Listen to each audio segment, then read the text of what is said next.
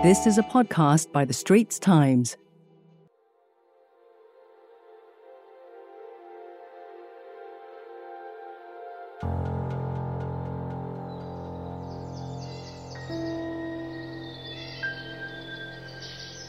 Saving rainforests from being cut down is a pretty good idea. Trees soak up lots of carbon dioxide, helping slow down climate change and benefit nature too. But investments that conserve and replant forests have faced intense criticism in recent weeks. The main accusations are that they don't lead to a big drop in deforestation, and that tradable carbon offsets from these projects are largely worthless.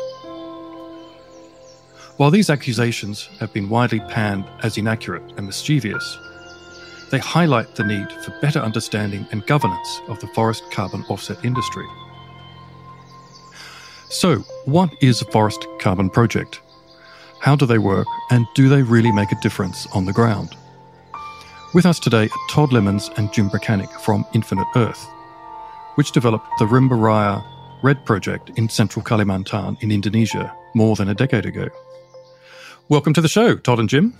Thank you for having us. Yeah, thanks. It's great to be here. Todd, tell us a little bit more about the Rimba Raya project and why the area of forest that it protects is so important.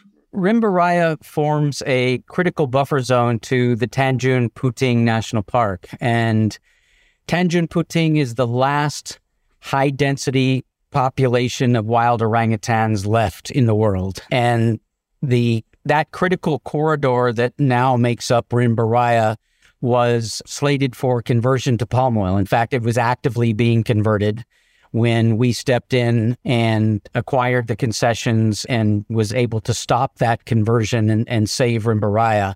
Had that been cleared for palm oil, it would have exposed the entire eastern side of the park to fire and to you know and to encroachment and you know, would have provided a significant risk to Tanjung Puting.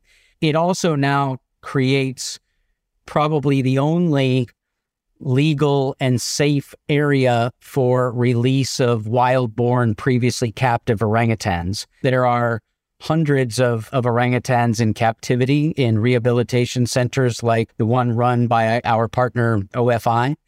And there's nowhere to release them, which is a really cynical and, you know, sort of depressing view for what amounts to perhaps 10% of the remaining population of orangutans that could have a chance at being released, but they're not existing anywhere to do so. Rimba Raya provides that safe haven, and we proudly have been able to release and rehabilitate and reintroduce about 50 individuals back into the wild. And the, the project itself, of course, it's quite large. It's the total area is not quite. It's just a little bit smaller than the size of Singapore, and it has quite a sizable amount of carbon stored in it. Right, it's on a peat dome, which, if it had been cleared by for palm oil, that would have been as you say, vulnerable to fire and probably would have released a huge amount of carbon emissions. So maybe tell us a little bit more about that. Yeah. So for the viewers who don't know the sort of the biology behind peat swamp forests or, uh, or the chemistry, they are extremely high carbon density. They house more than 10 times the carbon of any other forest type. And so in the case of Rimba Raya, had that been converted, it would have released well in excess of 100 million tons of emissions. And so obviously preventing that conversion conserves that carbon store. So, Jim, what has been the project's impact on the forest area over the past decade or so? I understand there are tree planting programs, building of fire towers, and training of village fire crews, for example, to protect the forest from fires, but also to enhance the tree stock. Yeah, absolutely. I mean, obviously, the biggest impact has been removing the threat of the drainage and the, the burning of the remaining trees. That's one of the misunderstood things of an avoided uh, deforestation project is that just by stopping what would have happened, you produce amazing, uh, you know, impact to the area, you know, to the forest area. In, in conjunction with that, we, you know, we've spent years and years and years setting up fire brigades. We bring in professional forest fire experts to train and we have our teams throughout the area. So we'll have a central, north, and south.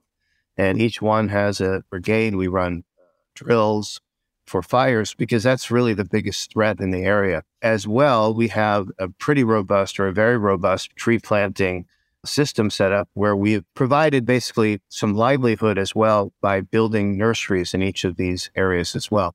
So we have very large nurseries that are growing these seedlings, and then we mobilize a lot of the community members, and they obviously make money doing this as well. And they plant large, large swaths of degraded land and replant the native species trees. That's just some of what we've done, but the impact has been profound just by saving it from the initial threat. Just continue just a little bit more about the project, Jim. Maybe tell us also about the benefits, especially to local livelihoods. So I understand Rimba Raya employs about 100 people in the in the area, uh, and also helps with local education and health programs. So there's a sizable sort of social benefit to this project as well. Yeah, there really is. I mean, I could go on and on. We have so many. Some of the ones we're most proud of, well, I guess it wouldn't be livelihood, it would be health. But we built a boat, a floating clinic that is staffed with nurses and doctors that are work for the government usually or in the region. And we we have them scheduled to go up the river and they stop at each village and and treat the the communities with usually the children, the elderly people. I mean, everyone obviously is able to see these doctors.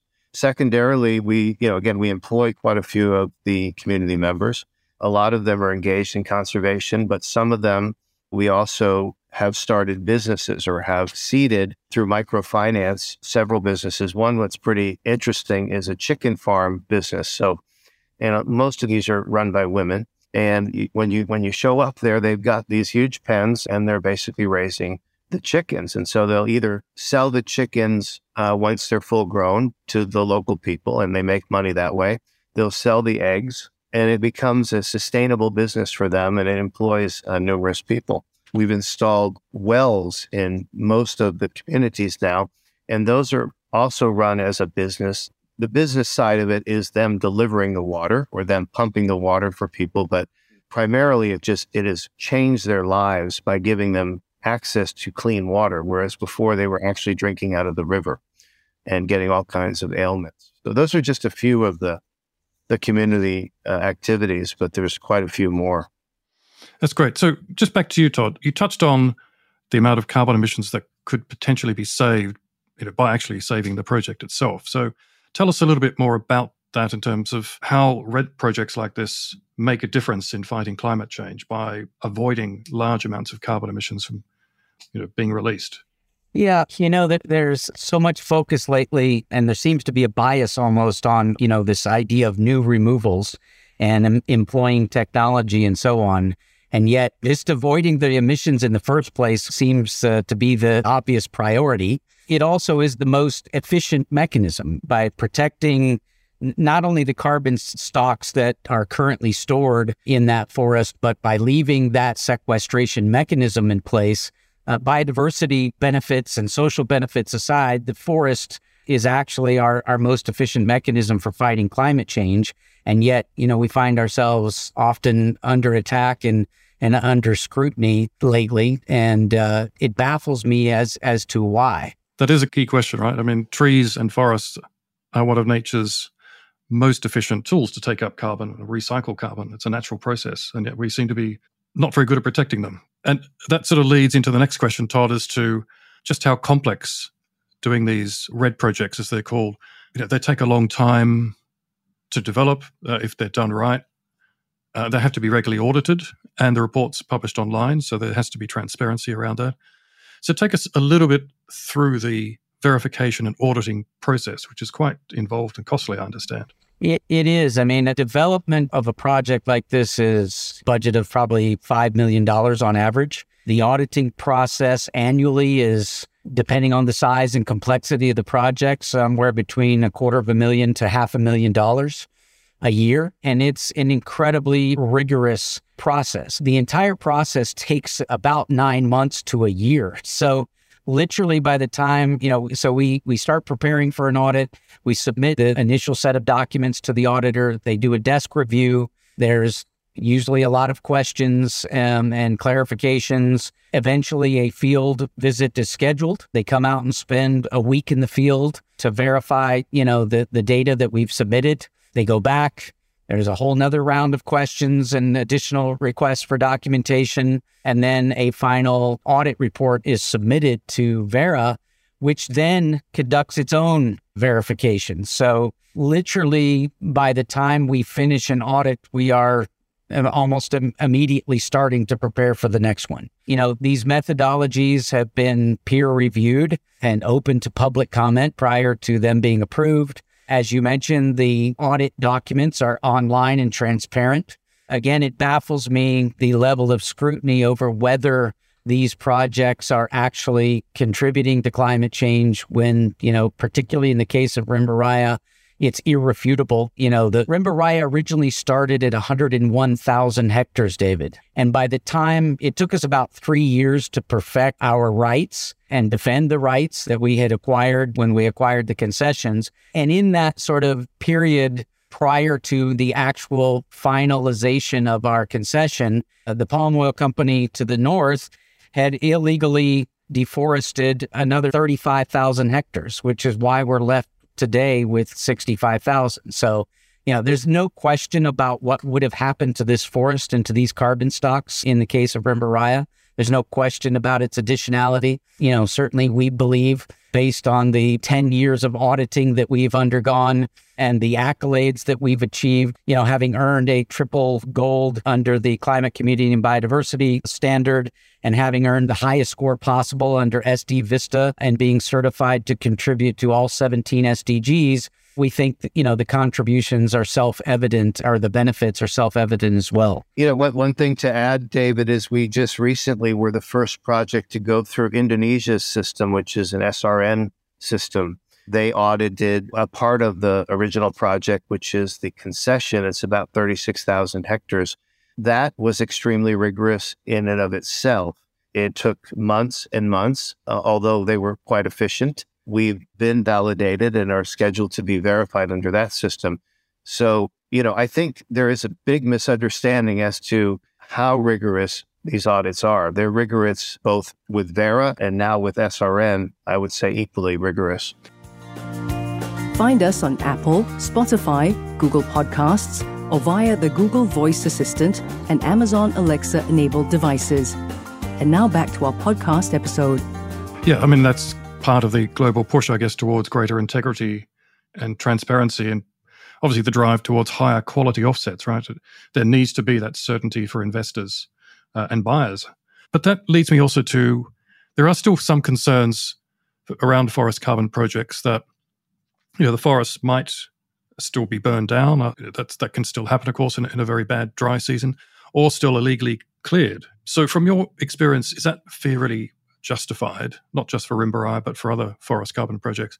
And what could be done to reduce the risks? Again, I think that's a misunderstanding, David. I mean, so that, that issue is the issue of what's called permanence. So all projects are audited and credits are issued in a ex post accounting approach, which means that we, our original baseline and our original verification proved that there were 132 million tons of carbon stored in Rimba Raya, and that unequivocally those would have been lost. Uh, in our case, uh, the palm oil company who originally owned the concessions had submitted a conversion plan to convert the entirety of Rimba Raya in five years. So, you know, our project life is a 30 year project life. So, well before our project life, those emissions, that forest would have been lost.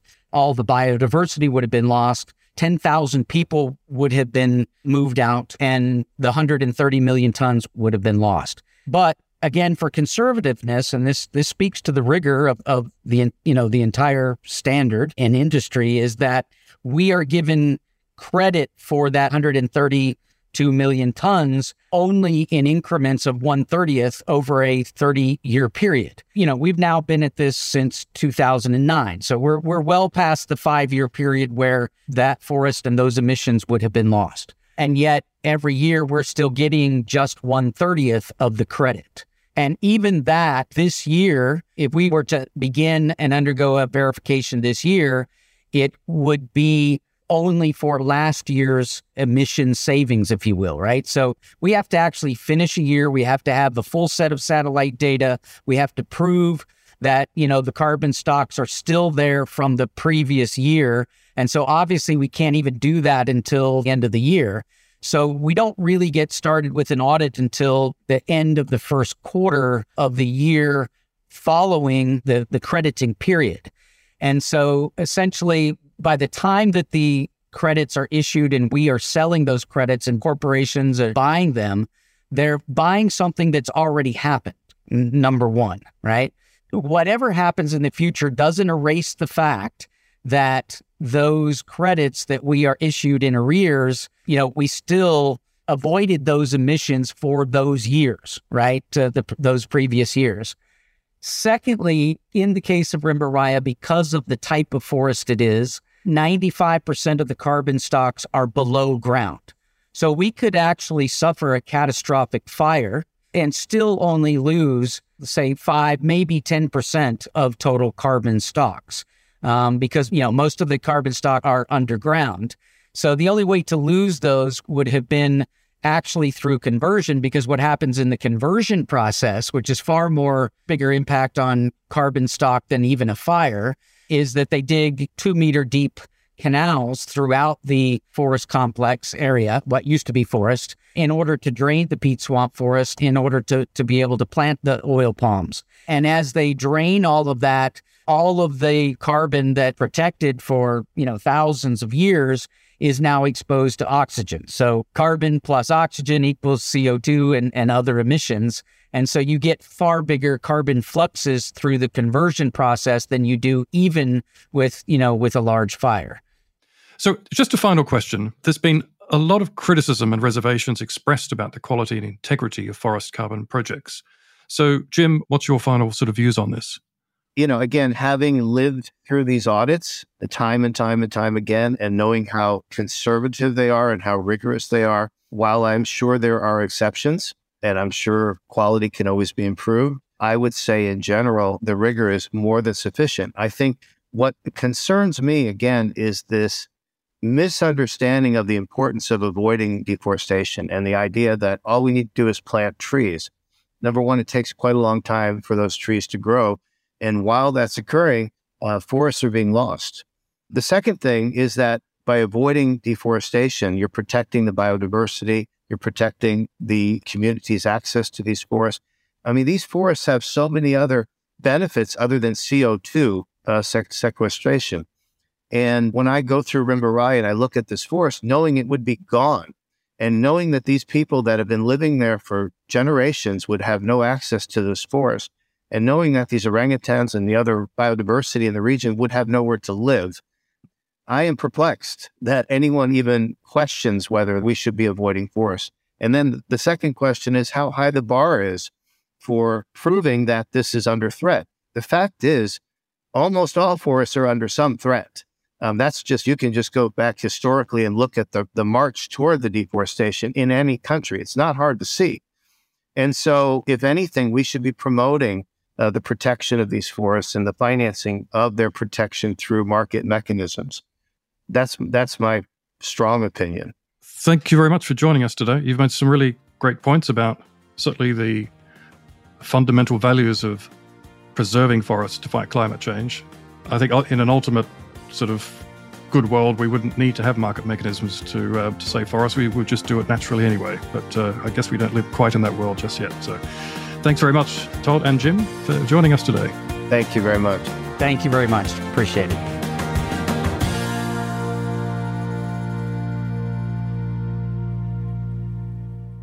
That was a podcast by The Straits Times. Send your feedback to podcast at sph.com.sg.